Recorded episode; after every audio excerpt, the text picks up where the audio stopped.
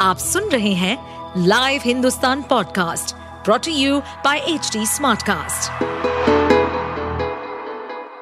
नमस्कार, ये रही आज की सबसे बड़ी खबरें। झारखंड में चलेगी चंपाई सरकार, निकली बहुमत के पार, कितने विधायकों का मिला साथ झारखंड में नवगठित चंपाई सोरेन सरकार ने बहुमत परीक्षण पास कर लिया है। सोमवार को विधानसभा में हुए बहुमत परीक्षण में कुल सैतालीस विधायकों ने सरकार के पक्ष में मतदान किया, जबकि विपक्ष में 29 वोट पड़े। झारखंड विधानसभा में कुल इक्यासी सीटें हैं और बहुमत का आंकड़ा इकतालीस है।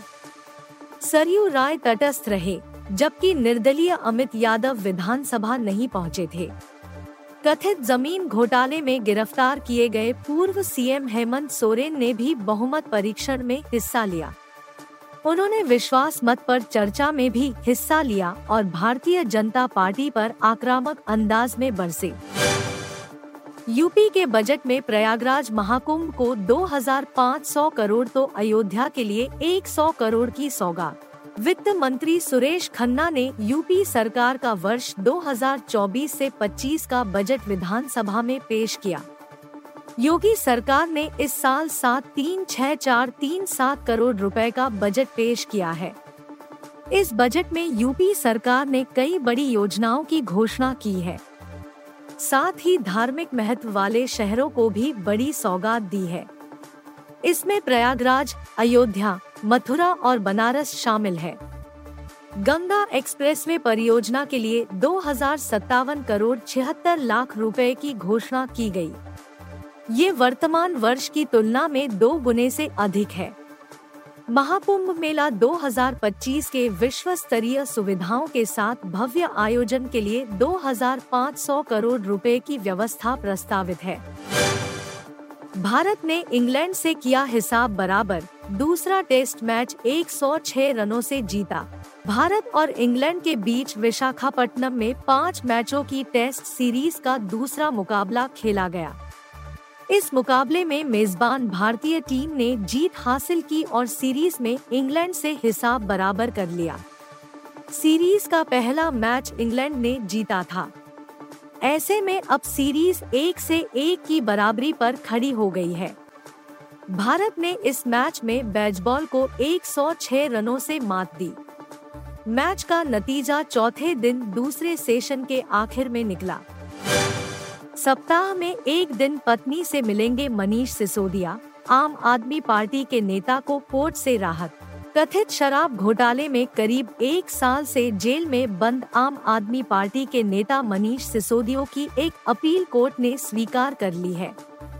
कोर्ट ने दिल्ली के पूर्व उप मुख्यमंत्री सप्ताह में एक दिन बीमार पत्नी से मुलाकात की अनुमति दी है। दिल्ली की राउज एवेन्यू कोर्ट ने कहा कि कस्टडी पैरोल में वह पत्नी से मिल सकेंगे।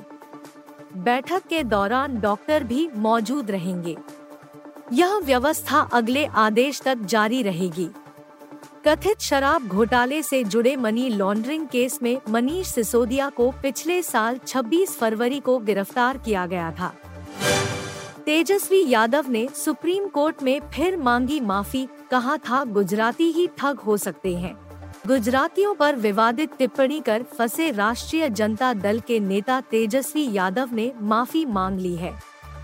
खबर है कि इस संबंध में उन्होंने देश के शीर्ष न्यायालय में हल्फनामा भी दाखिल कर दिया है। इससे पहले यादव ने मामले को गुजरात के बाहर नई दिल्ली भेजने के लिए याचिका दाखिल की थी, जिस पर सुप्रीम कोर्ट ने आदेश सुरक्षित रख लिया था।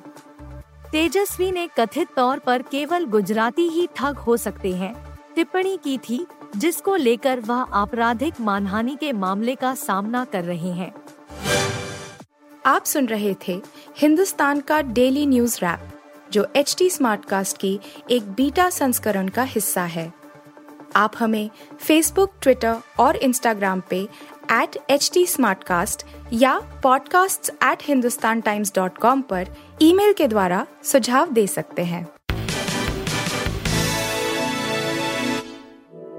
इस पॉडकास्ट पर अपडेटेड रहने के लिए हमें फॉलो करें एट एच हम सारे मेजर सोशल मीडिया प्लेटफॉर्म्स पर मौजूद हैं। और ऐसे पॉडकास्ट सुनने के लिए log on to W W W dot H D smart cast dot com